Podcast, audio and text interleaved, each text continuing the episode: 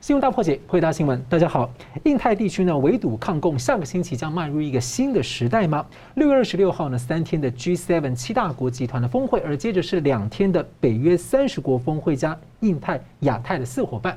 那印太安全架构逐渐成型过程呢，未来会走向乃至形成一个反侵略、反经贸霸凌的一个北大西洋印太公约组织吗？那这个时候呢，又传出了中共极其罕见的派了特使到欧洲各国主要国家去认错啊。不过呢，习近平二十二号在金砖国家的集团领袖峰会又持续的释出这样的信号，联美抗俄所谓的人类命运共同体的称霸野心，而且呢，还主张要拉拢多个国家来加入金砖集团，那摆出一个对抗的态势。此外呢，中共军舰和轰炸机和军机又持续的挑衅日本、台湾等等。那他又强调否认香港曾经是英国的殖民地。那中共呢，到底在盘算图谋什么？那美国总统拜登说很快会和习近平通话，考虑降低、取消对中的关税。不过呢，美国贸易代表是公开的不同调。那拜登这样的信号有可能如何影响两大峰会的伙伴们的想法，还有进行中的供应链的重组过程呢？我们介绍破解新闻来宾，台湾大学政治系名誉教授明居正老师。呃，主持人好，呃，宋律师好，各位观众朋友们大家好。时事评论人桑普律师，主持人好，明老师好，各位观众朋友大家好。而中共呢，最近有不少的反常之举啊。政治局的例会通常是在月末召开，罕见的提前的举行。那有认为呢，是不是涉及了中共权贵家族白手套肖建华案？有外媒报道，最快呢。六月会在上海受审，而这样的一个讯息呢，有解读说是习近平可能占上风，也可能占下风，有各不同的说法。那最近呢，中共持续和美方是针锋相对，又放了狠话，不过呢，却派特使吴洪波到欧洲三个星期访问多国，释放认错消息。那似乎这在中共史上是极其的罕见。那有美国的智库专家解读，这是习近平在二十大之前的一个高风险的控管的作为之一。不过也有自媒体认为呢，中共中央政治局啊有可能在切割洗路线呢、啊。那也有说可能是因应 G7 峰会跟北约峰会，西方跟自由阵营的压力，然后先来示弱等等的各种的解读。所以先请教这个明老师，你怎么解读这些罕见的现象？先说一下这件事情应该不是一个单一的事情啊，也就是说它不是一个，呃，它只是针对一个目标的事情，它应该是多个多功能多目标的。是，不过我们必须说。呃，派特使出来跟很多国家见面，然后含有认错意思，在中共外交史上是比较罕见。嗯，呃，过去有过了，文化大革命之后，他有过跟大家道歉了，因为当时打了各国使馆。不过你得，我刚讲，我这个我们这个事情不能单独看，你得把它摆在最近这段时间的外交动作来看。这段时间呢，请各位注意一下，中共的外交动作呢非常频繁。对俄国呢，我们上提到，在这个圣彼得堡经济会议上面，他讲了很多很温暖的话。然后在你刚刚提到的金砖这五国的会议上面，他对俄国呢也讲了很多温暖的话。然后对美国讲话呢比较狠比较重，好，所以这是在这个对俄国呢是比较温和的。对欧洲呢比较罕见的，就刚刚你说的笑脸攻势，派了联合国的前副秘书长，那么也是呃中共的欧洲事务的这特使，叫吴洪波。出访七个国家啊，德国、法国、意大利啊、德、捷克了等等。谈的问题呢，除了说关税的问题什么之外呢，也承认说我们处理疫情有问题啦，然后处理经济有问题等等。最重要就是他等于间接呢，我不想他的话有多多明确，现在我们没没看到原文。但是呢，从中共放出讯息是讲，他对战狼外交呢好像要致歉。嗯，如果真是这样的话，那的确是件很大的事情。所以我们还得看最后的这个文字呢，才能确定。而且媒体解读说，好像还可能对乌克兰的这个战事有一点、有一点立场的调整。因为一定会的，因为他这样讲，就是我来跟你们讲的话的时候，已经告诉你们，我对乌克兰战战争的问题呢，不像你们想象中那么挺恶。他一定是表达这个讯息，但这话不会讲得很透。嗯，因为话讲得很透，人家会把话传给俄国，然后在俄国那边听了还有不高兴，所以他一定会。有这个意思，但话不会讲到透，因为这样他才能够说面面俱到。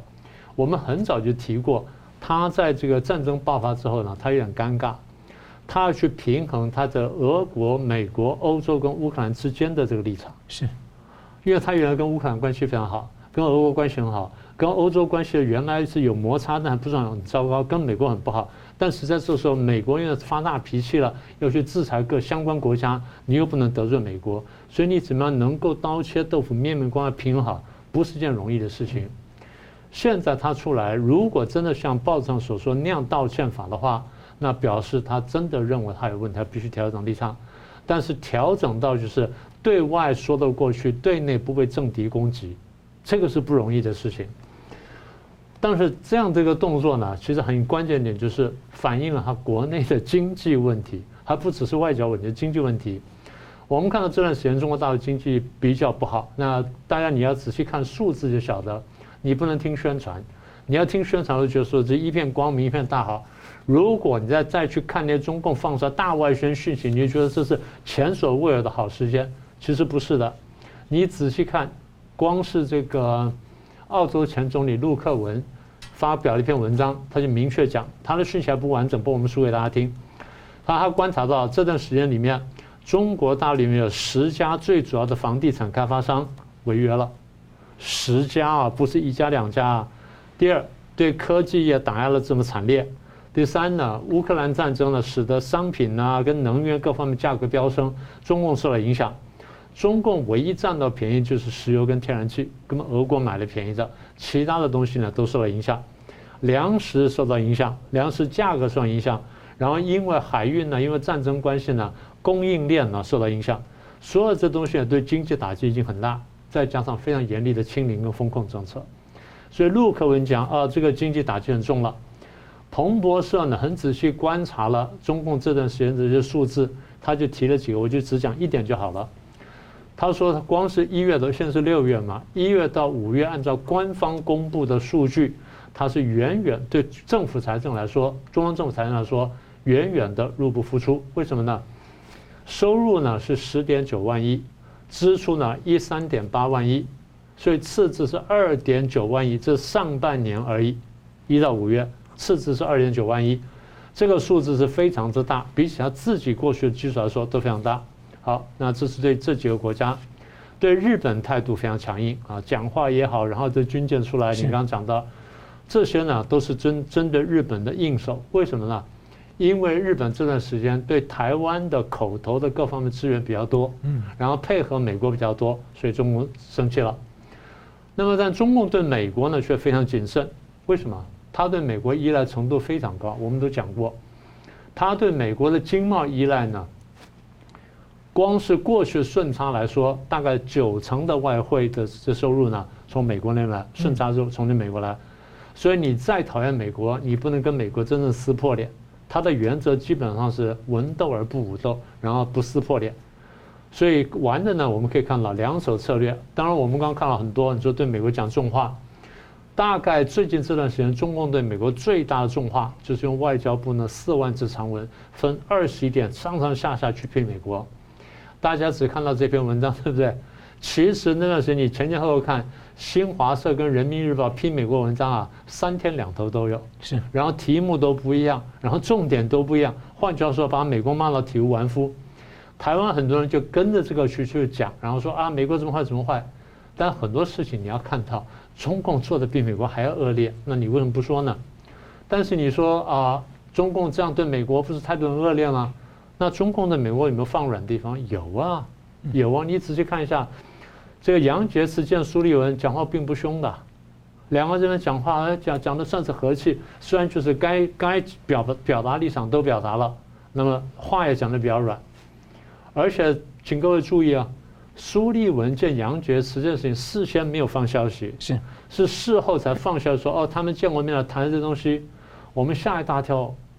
我们是怎么我们不知道这件事情呢？他们谈了什么？仔细看一下，我发现是这样子，应该就是中共现在对美国有很大期待，那也真的希望跟美国重新来开始谈。然后你现在不是要说谈这个降低关税吗？我也很想在这方面呢跟你再交流一下。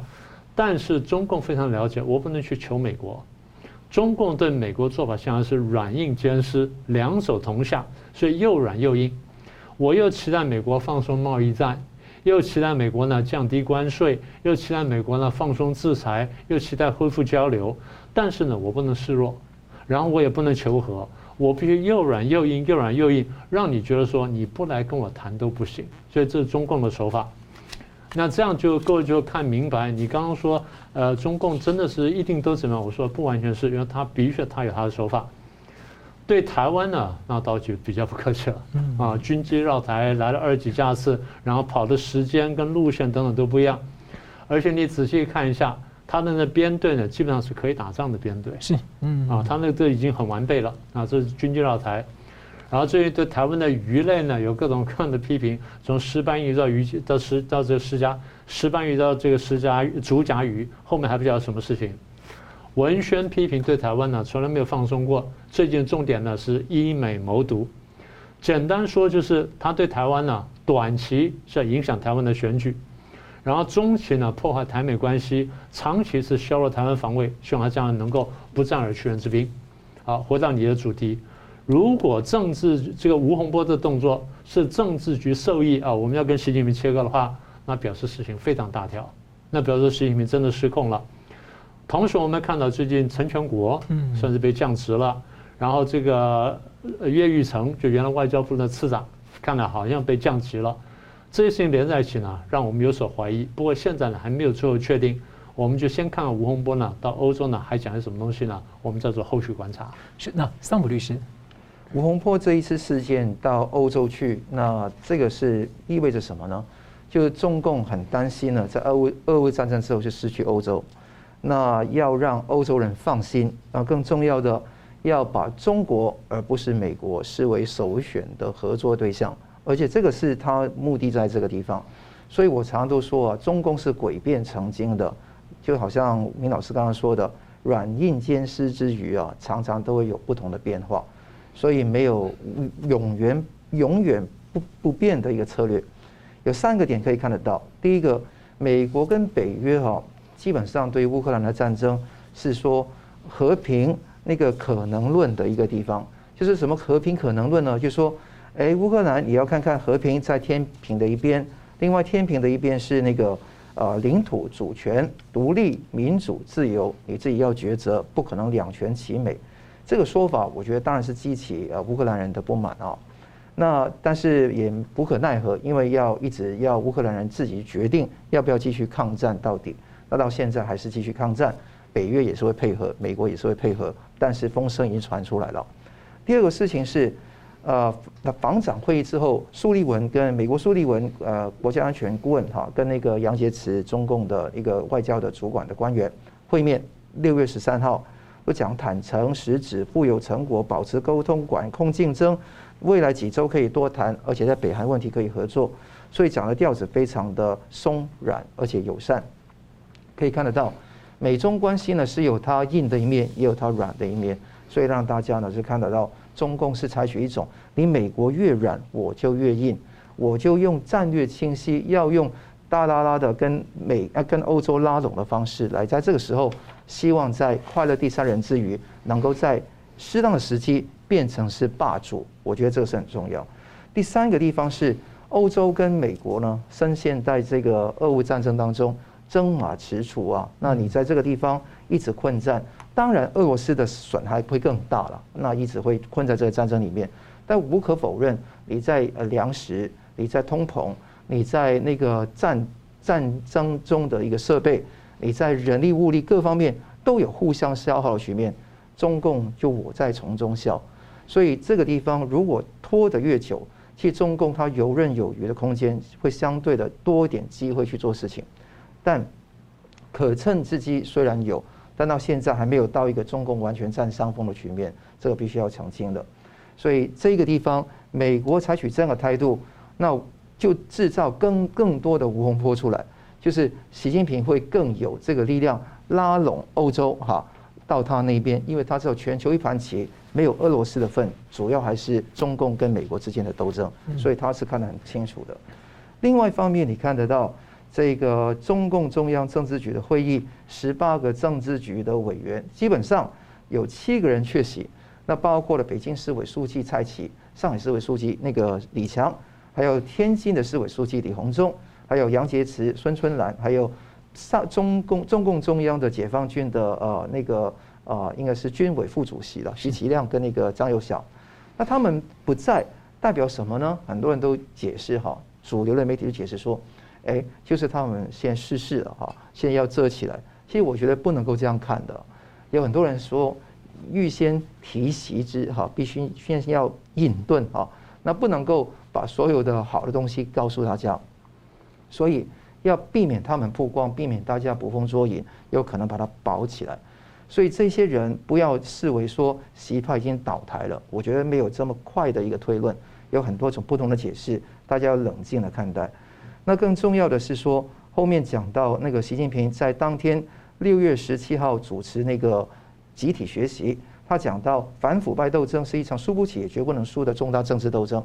那有人就说是肖宪华案，的确非常有可能六月开审，但是无论如何，不论他是帮过江增。贾庆林，还有刘云山啊、张高丽那个，还有张德江啊、李兰清等人去做事，但是有一个很清楚的是，他已经逝世了。嗯，所以你就算把他判重刑，也动不了人家的乳酪，因为人家乳酪经过五年，肖建华已经失踪了五年了，那这五年基本上乳酪已经走到别的地方去了，所以只是一个象征性的作用，而不是特别的作用。虽然那个例会讲还研究了其他事项，可能是这指这个事情，那这个也不一定。而且加上什么对厅局级以上的官员配偶跟子女的配偶，那经商办企业的限制其实是老调重弹，没有什么新意。重点是什么样呢？就是第一个王小红，他王小红现在有个消息啊，从香港媒体算，呃，这个传出来还没有经证实的，是说王小红升任成为那个公安部的部长，接替那个叫赵克志的位置。所以，如果他从副部长跟党委书记变成党委书记兼那兼那个部长的话，那可能就是倒把子的一把手就是王小红。那我常也就觉得说，中共的权力斗争很重要的一点，要看枪杆子跟盗把子在谁手上。如果盗把子牢牢掌握在王小红跟习近平手上的话，我觉得后面的东西就是你看到权力斗争有多真有多激烈，以后会慢慢升温哈。但是可以肯定，习近平在此时此刻。六月二十四号为止，还没有完全失去他的势呃那个那个优势。另外，你看到陈全国跟岳玉岳玉成这两个人物被降职啊，哈，毫无疑问的，因为陈全国是当上中央农村工作领导小组的副组副组长啊，之前他是新疆王嘛，早就退职了，但是他却变了实质的降级。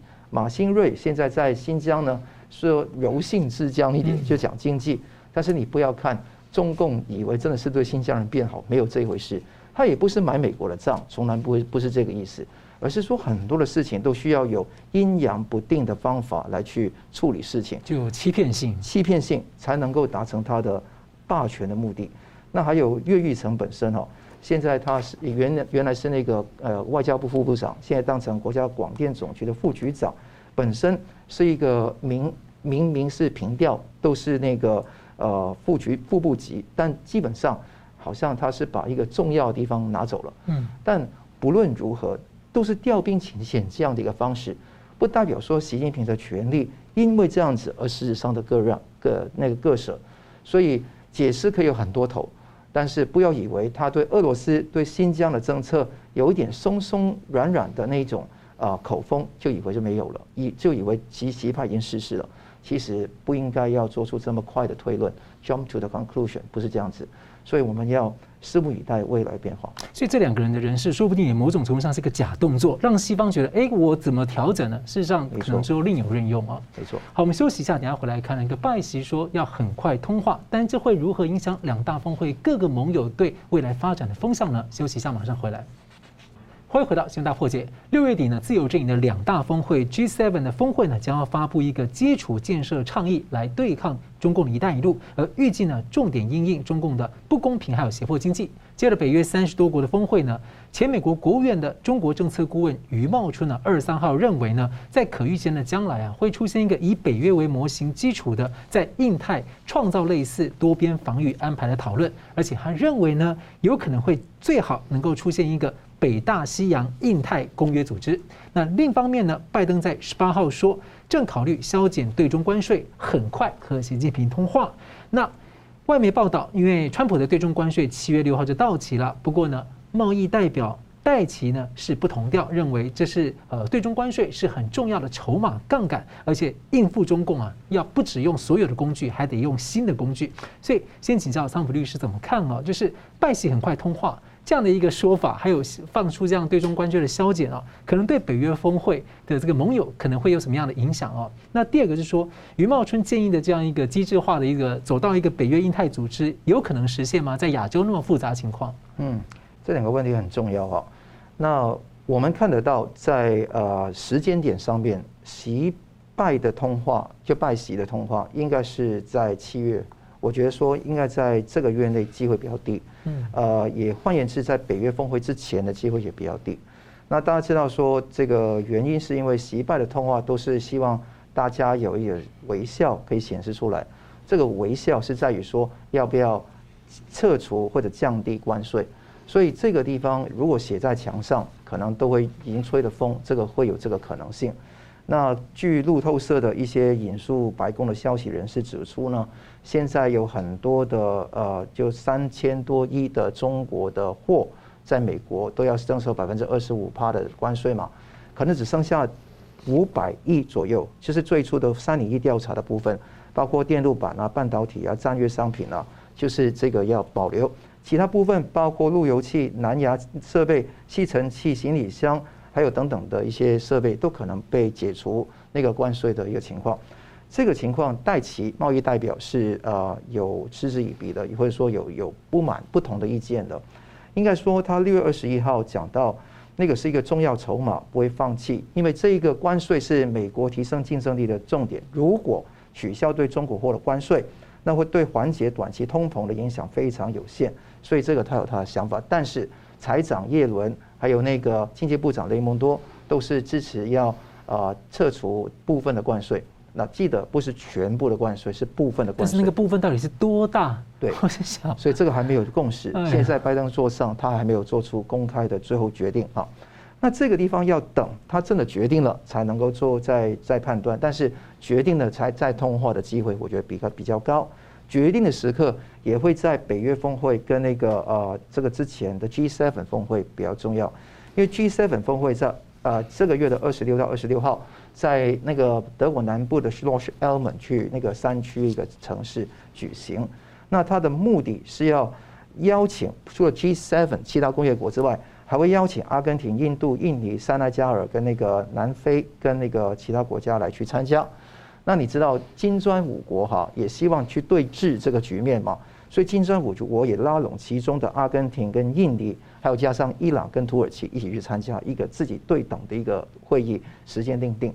那所以你看到 G7 呢，它是启动基础建设的一个倡议，希望可以替代中国的一带一路，这个是一个非常重要的一点，是应对中共的不公平跟胁迫性的经济威胁，那个是一个 G7 的目的。这是对抗中的抗中共的，另外一个是北约峰会。北约峰会是在二十九跟三十号在西班牙的马德里召开，是针对中共跟俄罗斯去施压，因为这个要达成四个重要的地方。第一个，会后会宣布的扩大部署东欧的部队部队的计划，加强欧洲的共同防御。第二个事情是批准一项新的战略概念，叫做二零三零战略观念，是这个是应对中共的跟俄罗斯的威胁的。第三个是首次邀请 AP Four，就是除了北约之外，还要邀请澳洲、纽西兰、日本跟韩国的领导人一起去参加会议。就是俄乌战争促成了全球的伙伴关系，不会对中共去松懈，所以四个地方达成一旦一定程度的松散的一个共同回应的机制。待会我们讲到余茂春的建议，我们再详细讲。那第四个地方当然是讨论芬兰跟瑞典要不要加入北约的问题，还有土耳其的反对的问题。但是你看到北约秘书长讲的很有技巧，说中共不是北约的对手，他需要认识中共的崛起就可以了，以及中共大量投资于现新型的现代军事设备，大幅扩大核能力，投资发展关键的技术，试图控制欧洲的关键基础设施，而且中共对我们的价值观、利益跟安全构成了一些挑战。这个地方讲得很清楚，就是说我不是视你为对手，但是你对我有挑战，基本上是表面上是软，但是实际上是硬的，这个很清楚的。那余茂春先生，他是最近在六月二十三号在 Jamestown Foundation 一个智库里面讲到，可不可以出现一个北约加亚太的一个局面？哈，他用亚太这个字哈，他是说那个美国现在跟亚太的联盟是以双边为主的，美日、美韩、美菲彼此之间三国之间还有其他国家之间没有协议，所以澳日菲那靠拢这个美国是可以理解，那但是有没有办法可以共同防御？摆在墙上，摆在那个那个呃桌上，你看到在川普时代一直到现在都会开始酝酿 Quad，那个四方安全对话，甚至 AUKUS，甚至有美日的那个安保早就在啊，这几个方位可以彼此促进更大的一个合作。那所以余茂春先生就提出两个构想，一个是北约要扩展到亚洲的可能性，哈，那就等于说把亚洲吸纳到那个。那个北约里面共同防御，因为北约是共同防御的条约。那中俄在言论、政治、外交走近，军事也走近。那拜登访问日本的最后一天，都看到中俄的轰炸机去扰乱日本。你看到大家都有共同防御的目的，这是共同防御。那 Plan B 是一级是共同回应的机制，就是所谓的北约啊，北太呃北呃大西洋。印太那个安全的协议，那个叫做 North Atlantic Indo-Pacific 的一个 Treaty Organization，这个组织就等于说有共同回应的机制，所以可能会逐步从 Plan B 走向 Plan A，这个有可能。而且余茂春先生也在演讲中讲到，俄乌战争给台湾人的启示有三点：第一个，改变对盟友的想法，支持乌克兰，所以这个乌克兰原来亲中共嘛，现在要改变；第二个说，如果那个呃，陷入危机的话，不能够百分百仰赖盟友的支持，国防还是要靠自己。第三个是永远不要相信跟中共达成任何的协议，这个很重要。所以这个袁茂春先生是义正辞严讲给大家听的话，大家好可以好好消化，好好去洗脑。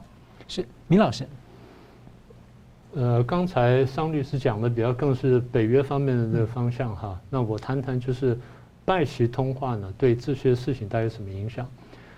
这个时段呢，拜习要通话，其实应该多少在我们预料当中。嗯，也就是双方都碰到一些困难，双方坦白说都有求于对方，因为这个拜登也这样认为，习近平也这样认为，就是我跟对方通了话，如果达成某种协议的话，对我国内的政情有帮助。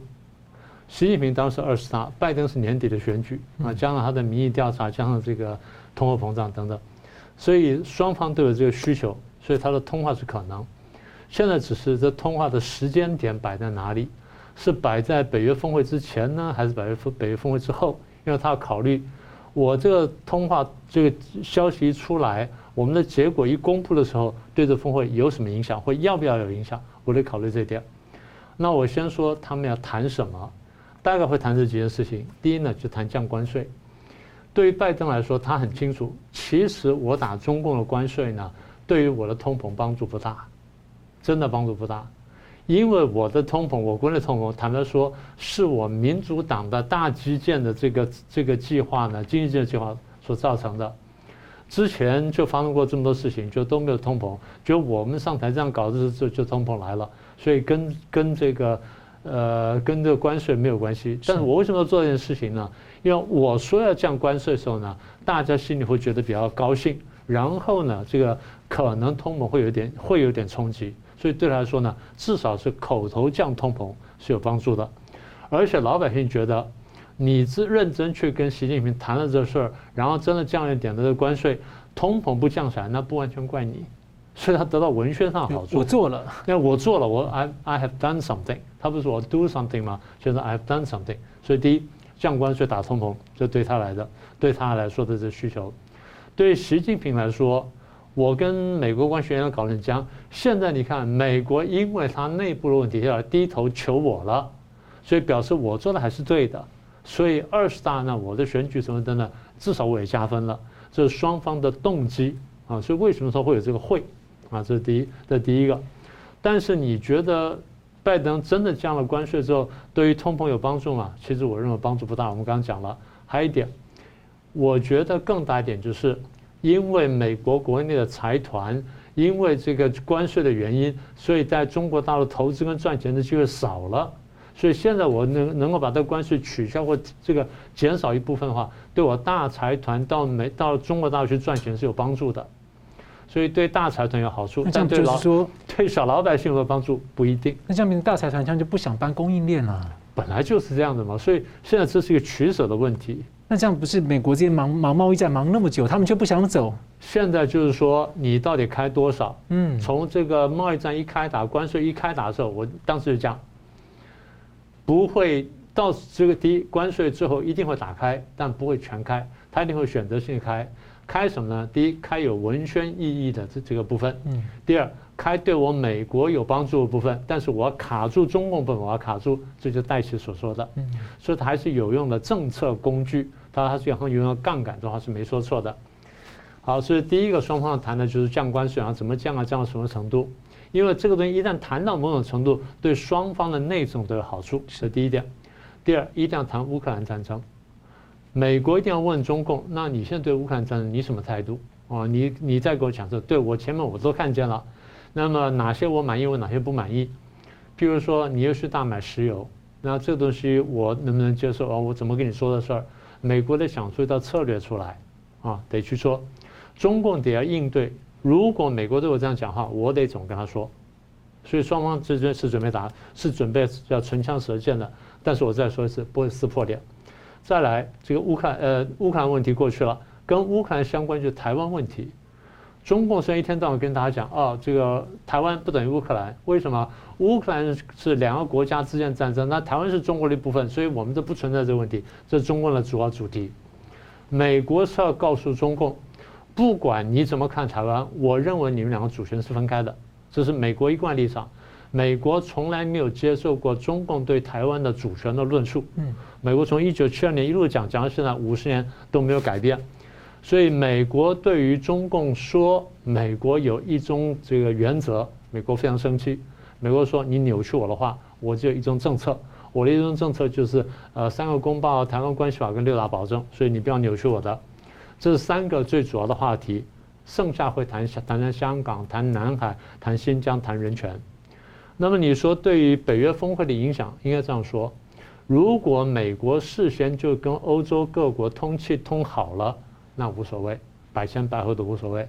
但如果美国没有跟欧洲各国讲，那么摆在前面就比较危险，摆在后面相对比较安全。所以要看他跟欧洲之间怎么协调的问题了。这第一块，第二块，那北约怎么看印太问题呢？其实我们过去节目上我们一直提醒大家，这么这几年下来，北约各国甚至欧洲各国对亚太情势是非常在意的。他们最早关注的是南海问题。因为南海牵涉到很多国家的航线，欧洲国家对亚洲贸易百分之百分之五十以上要经过南海，啊，可能还不止百分之六七十以上经过南海。那你说南海中共要去独霸或者说它切割的话，那当然影响很大。所以第一，大家关注南海，关注南海之余呢，大家说那我们要动作。所以大家看见了，从前年开始呢，各国的战舰就来到亚洲，就像我们那时候跟大家预测的。所以去年一整年大家都来了。核心的问题是什么呢？第一是南海航线问题，第二是台湾问题，第三是乌克兰问题，然后再是晶片问题。所以台湾问题因为乌克兰问题而要居了国际的这个舞台的主这主角，然后呢，台湾的晶片又变成大家瞩目的这对象。欧洲各位也发现哦，没有台湾晶片，我们好像也活不下去。所以我们除了关切南海之外，我们现在要关切台湾了。这就为什么这从去年下半年开始。欧洲各国陆续的对台湾问题表态，然后呢，欧盟对台湾问题表态，然后北约对台湾问题表态。北约你说啊，美国主导的，但是如果欧洲各国不同意的话，北约不能用北约的口气说我们关注亚洲。是，北约用北约口气说我们关注亚洲，那表示美国同意之外，然后欧洲各国也基本上有了共识。但是最核心的，这些都是具体问题，最核心的就是。大家认为你中共这几年这种做法，就是你反复讲的，你挑战了以国际法为基础的国际秩序，你挑战了价值观，所以这些东西我们都很在意。最近最新的发展是，中共说我拥有台海全部主权，那你觉得欧洲怎么各国怎么看？南海问题这样讲，我们已经很不高兴了。你现在对台湾问题还这样讲，那我们一定要有动作。所以我认为呢。美国、欧洲、欧盟跟北约呢，对这个问题会有回应。好，那现在讲到余茂春讲的问题，余茂春的想法构想很好。最容易的做法就是北约直接进印太。嗯，北约进了印太之后，那这损失没有说北约只能限定在欧洲啊。是，北约当时成立的目的是针对针对俄罗斯来的，而针对苏联来的。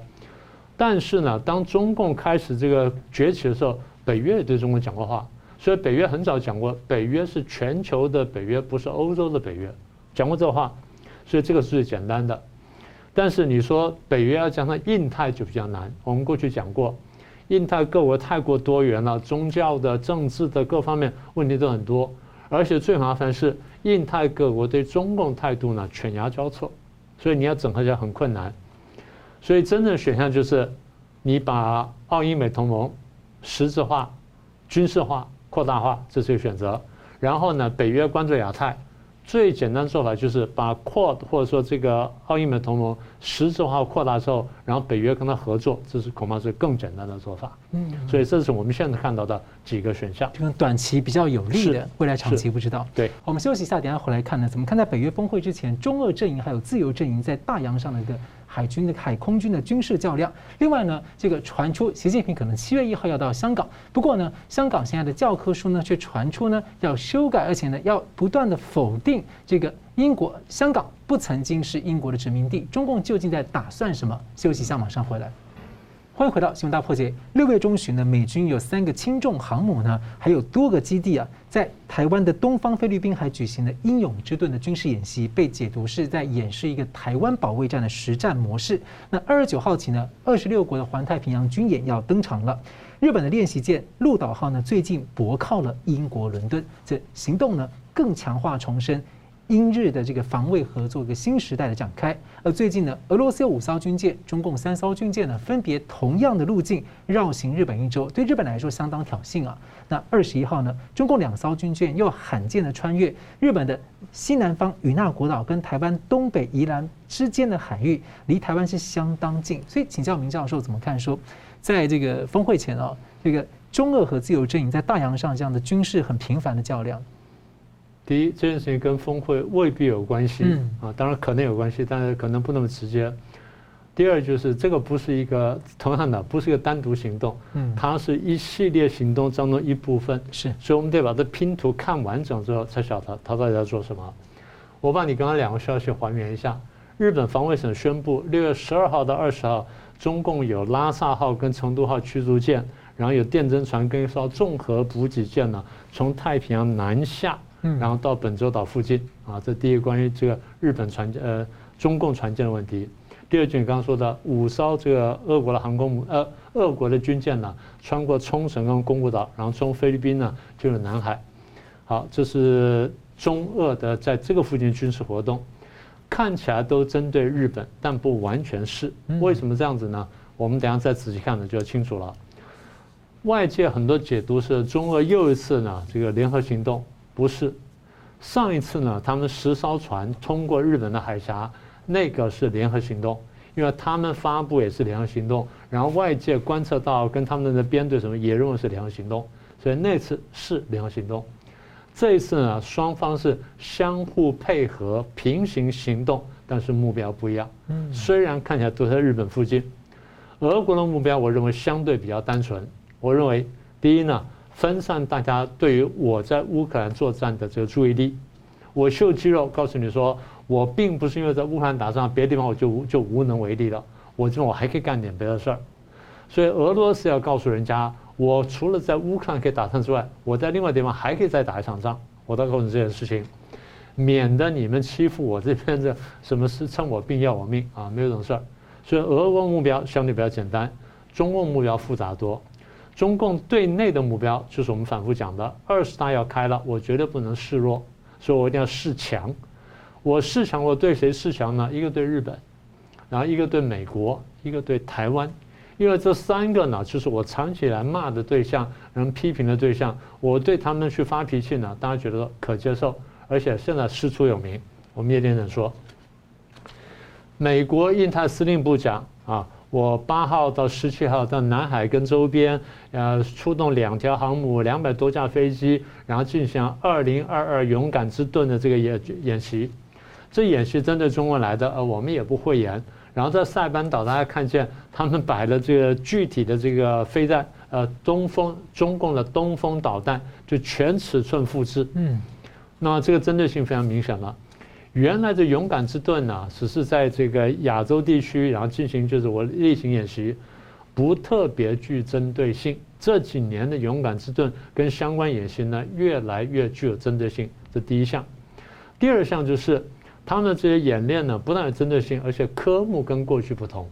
他们的科目很具体的有反潜，也就是你中共发展什么新的武器出来，我就针对这新武器呢，我来进行一个演练，进行演练。你有航母出来了，我就针对航母做演练；有什么它出来，我就针对做做做做什么演练。所以每一项我都有针对性的，中共全部看在眼里，所以中共还手呢也有针对性。嗯，好，六月十七号第三艘航母福建福建号下水了，福建号下水呢，中共讲得很清楚。啊，我们这个船呢，啊，为什么是十七号呢？因为当初北洋海军怎么是十七十七号？然后我们这个试爆第一个核子设施，然后是是十七号，然后什么是十七号？所以这个呢，我们就十七号。然后福建厅呢，告诉你，我们没有忘记马关条约，马关条约就割让台湾的嘛。所以这些事情呢，是真的台湾来的，或明或暗呢，真的台湾来的。然后这几天呢，有大量军机在台湾附近绕，有二十九架的，有二十二架，有多少架的？我们也观测到，我们刚刚前面不是在讲吗？二十九架的大编队飞行呢，中共自己说，我这个呢出来之后可以打美国航母的，他明白这样讲。你说双方是不是针对性？当然针对性。那为什么针对呢？双方都心知肚明。你现在拿我当最主要的假想敌，那我也不用客气了，我跟你讲清楚。那中共在这个。大概几乎是同就那几天吧。中共说：“哎，我试射这个中程陆基的中中段的反导拦截呢，我成功了。简单说，对方一开枪过来，打了子弹飞过来，我居然可以瞄准的子弹再打个子弹去，把那个子弹击落。我有这个技术。中程是不容易的啊。我听过个专家讲，飞弹发射三个阶段，一个是初始阶段，然后是中程阶段，一个是下降的末末程阶段。”反飞弹技术是真的，这三个阶段呢有不同的设计啊。最早，比如说你一发射的时候，我用人造卫星看见，然后用什么办法把把它打掉了。如果这次没有打成功的话，你中程在飞的时候，我怎么样打你？所以现在中共完成是中程拦截这一段，这段呢现在只有两个国家能做到，一个是美国，一个是中共，所以这个针对性非常明确了。再是后段，后段比如说各种各样地面什么呃反反导了这这种设施呢。我包括我们也有，所以各国都要做这件事情。那么现在双方呢，就是硬碰硬了。中共宣布，哎，我能做这件事情。美国同时讲，我战略司令部呢，一天我用呃俄亥俄级的核核潜艇在加州的西海岸发射了三叉戟的这个潜射这个飞弹，弹道飞弹，我一次发射四枚，我也很厉害。你说你有反导技术，我一次发射四枚，你有四枚反导技术啊，你未必有。简单说，双方现在硬碰硬，这是你前面讲的，双方在水面的各地方在较劲。那么这些较劲呢，我们再说一次，它不是单纯一是军事行动，所有这些军事行动背后有一些政治目标，也就我不只是秀肌肉，因为现在我没有到打仗的时候，你说俄乌战争那没什么好秀肌肉，那就打下去，打赢就赢，打输就输。现在在没有打仗的时候，为什么秀这东西？简单说。我们要展示我背后的政治目标。现在政治目标，我们前面说过，对中共而言，我对美国绝对不能示弱。在这个时候，我对美国示弱，我年底二十大是很难开的，我几乎没办法讲话。所以现在被逼的，我一定要高调，一定要硬啊，一定要干什么？福建舰为什么这时候推出来？为什么这时候讲这些话？各位注意看，从现在现在是六月底，福建舰六月十七号推出来了。你到年底，中共真的要开二十大的时候，还有五个月左右的时间，四到五月时间。这个阶段呢，福建舰一定会加速赶工，一定还有下一个阶段的这个这个推进，会告诉你说，哦，福建舰又完成了什么事情，一定要把它的功劳呢推到最高，也就是各方面都弄得非常漂亮，再才能说我有资格再继续连任。所以包括说七月一号是不是去香港，这个呢？不是百分之百去，但是应该就是做好全部的安排。到时候真的可以了，我就成型。实在有问题，那我就不去了。但是准备性要准备。就算他不去香港，七一前后他一定要做个讲话，要么就当天，要么就六月三十号一定会讲话。他宣告就是我对香港现在我完成了什么东西，就像当时讲说动态清零完成了，或者什么这个全面小康完成的，我一定要说这个来表彰我的功劳。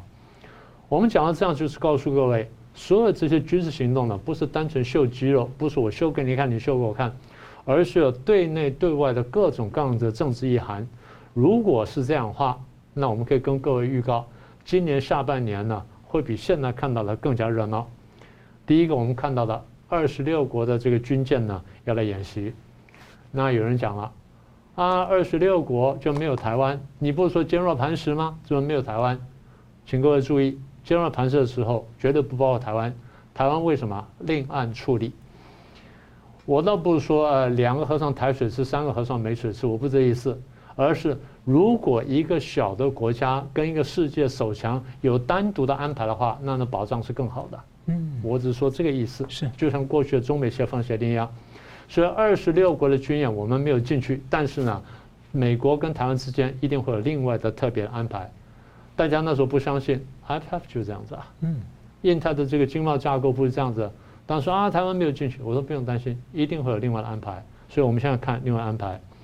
那么今年下半年，除了我们刚刚讲演习之外，还会有多国的航空母舰会来，多国的潜艇会出来。然后不排除中共在这段时间军事上对台湾采取恐吓性行动，但最后我得提醒各位，所有这东西呢，最后都归结到中共内政上面，所以我们要关密切关注这段时间中国内政有没有什么任何动荡，这些动荡都可能还会影响到我们。是。好，我们接下来看到在呃香港的反送中运动啊，最近三周年，然后《苹果日报》被停刊了一周年。那接下来的七月一号呢，是香港主权移交中共二十五周年。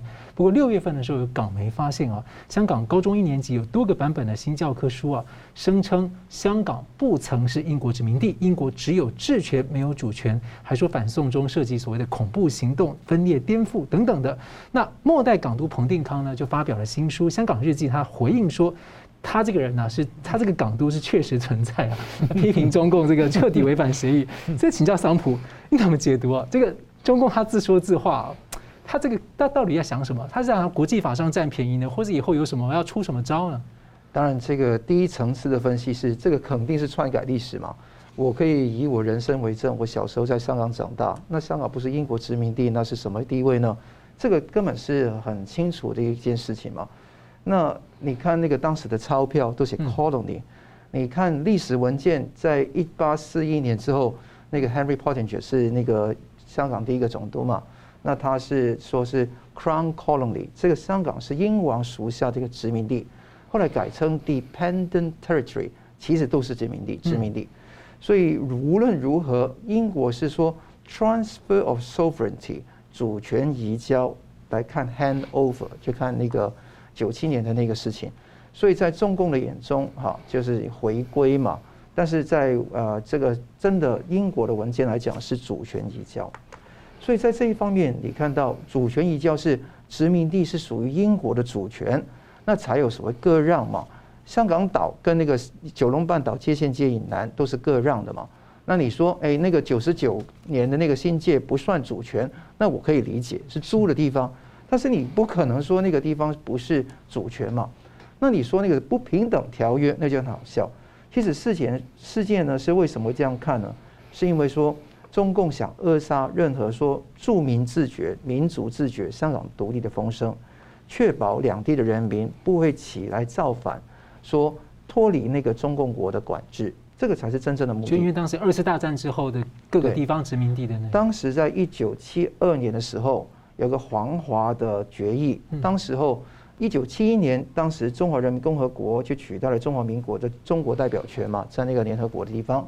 一九七二年的时候，就是当时黄华在三月八号就致信给联合国的非殖民化的特别委员会的一个主席，叫萨利姆，他就说要取消殖民地，他提出三点要求，就第一三点论据，第一个是说。香港在英国进占前一直处于中国有效管制中，从来不是独立国家，也无也不是无主地，是中国不可分割一部分。其实这个说法基本上不是与以前根本没有所谓的主权国家的概念，主权国家观念不是自古以来两千年来都是这样子的啊。第二个事情是，当年啊英国强行割让跟租借三个条约是不平等条约，既然不平等，就不管了。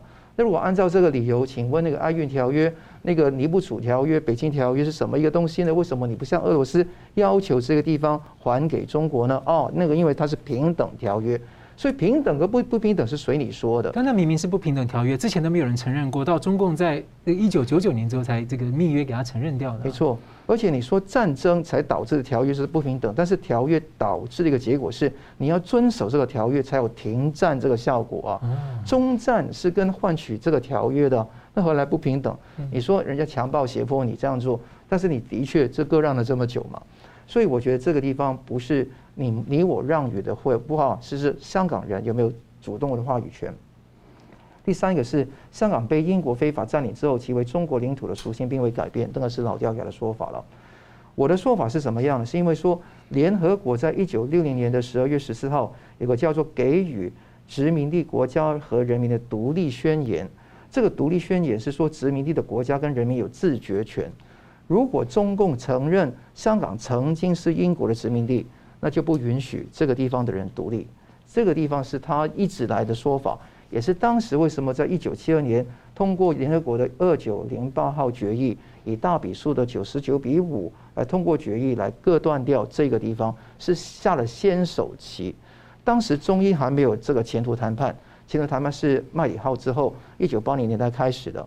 那但是呢，一九七二年的时候，当时就是想割断这个事情，可以看得到中共当时非常。有敏锐的那个政治触觉的，绝对不能轻视哈。但问题是，即便如此，第一个，香港现在是不是中共国的殖民地呢？那你说香港不曾是英国的殖民地，说他们有独立自决的权利，那现在香港是不是中华人民共和国这个政权的殖民地呢？那如果说是的话，那就有这个权利嘛。所以他驳斥这个东西不得要领的。第二个事情是反思到台湾来。他会不会说马关条约，日本称之为下关条约嘛，是一个不平等条约，应该是他一贯的说法嘛？那就说台湾不曾是日本殖民地，那就很可笑了。所以在整个事情来讲，他是无可无可这样子来那个辩驳的。第三，你说中共说英国只有治权没有主权，只有殖民统治，但是不是把香港纳入为殖民地，这个说法也是无视于国际的条约。一九九三年有个维也纳宣言和行动纲领，他说，考虑到受殖民统治，世界人权会议承认，啊，各民族有权依照联合国宪章采取合法行动，实现他们不可让与的自决权利。所以每一个地方的人都有摆脱中共的霸凌跟那个统治的权利的。那至于说这个国家要怎么样去形成，或者说跟其他国家形成联邦等等的事情。可以去理解，但是你可以看到，受殖民统治就世界人权会议承认有自决权利，这不以殖民地为限呢，而是以你中共现在承认英国曾经殖民统治过香港啊，所以他不看书嘛，也不看有关的协议嘛，这个是很可怕。而且历历史很清楚的是，那个香港被称为殖民地，在。历史博览馆里面展览馆的展板里面有，他现在完全删除四本教科书，完全要写清楚香港不曾是殖民地，所谓何事？因为他怕香港人啊。那当然说，彭定康说到中国对香港所代表的自由跟香港公民意识感到很害怕，的确有这一方面。但我重申一句，这个不是唯一的原因。他为什么要这样做？中共既对香港人感到忌惮跟害怕，但同时他想消灭。一切异质的东西，这是共产党的本质决定的，这是他的霸权的本质、霸凌的本质决定的。所以大家要清楚是，这一个只是开始。正办好先锋沉默了，或者现在说什么反转了啊？那但是如何定义也好，香港已经一去不复返。我希望说，香港人释放一次就好，希望台湾有一天能够。真的能够抵挡得住哈，天天能够抵挡得住这个中共的霸凌，同时也要站稳自己主权国家的立场。诶，其实像台湾的学者就说，他们觉得其实共产党其实实际上好像在殖民殖民的这个香港一样，甚至说可能会殖民台湾，因为是强加一个新的制度嘛。我们节目最后呢，请两位来宾呢，跟一分钟总结进来讨论。先请明老师。好，我吴洪波对于这个欧洲各国如果去道歉的话呢，我们得看到全文才知道他到底讲到什么程度，才能判断他真正意思。但是它背后的问题是，如果吴洪波这件事情真的是政治局为了切割习近平而做的动作的话，那可就是非常大的事情了。所以这个呢，才真的需要观察。第二点，呃，北约跟亚太的关系呢，我们讲了最简单办法就是北约直接就进入亚太，这是最简单的办法。那再来就是你把 QUAD 或把 AUKUS 呢，把它具体化跟扩大化跟军事化，然后两者合作，那么是第二种可行的办法。其他你说把把亚太整合起来，我觉得那个恐怕那几率非常小。这第二问题，第三个问题呢，海军的问题呢，中俄的这个海军呢，只是整个大图像的一小部分。所以今年的亚太呢，可能会变得更加激烈跟更加热闹。而今年亚太主轴呢，你不管它是南海、东海或者说台湾等等，其实核心问题呢都是中共政权的问题。也就是中共政权的本质不改变的话，所有问题呢会层出不穷。那么也就是台湾会变成一个主要的剧场，但不一定会变成战场。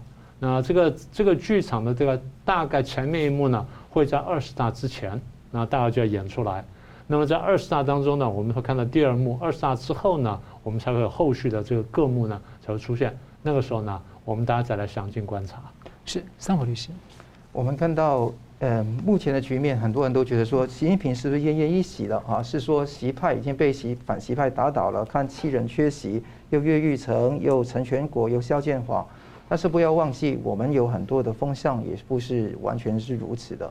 那我还是维持我一个假说，是说，我认为是引蛇出洞，拒而牵之是第一阶段，最后是那个能够最后引香深入之后是报复李克强跟其他人倒打一耙，那个是第二阶段。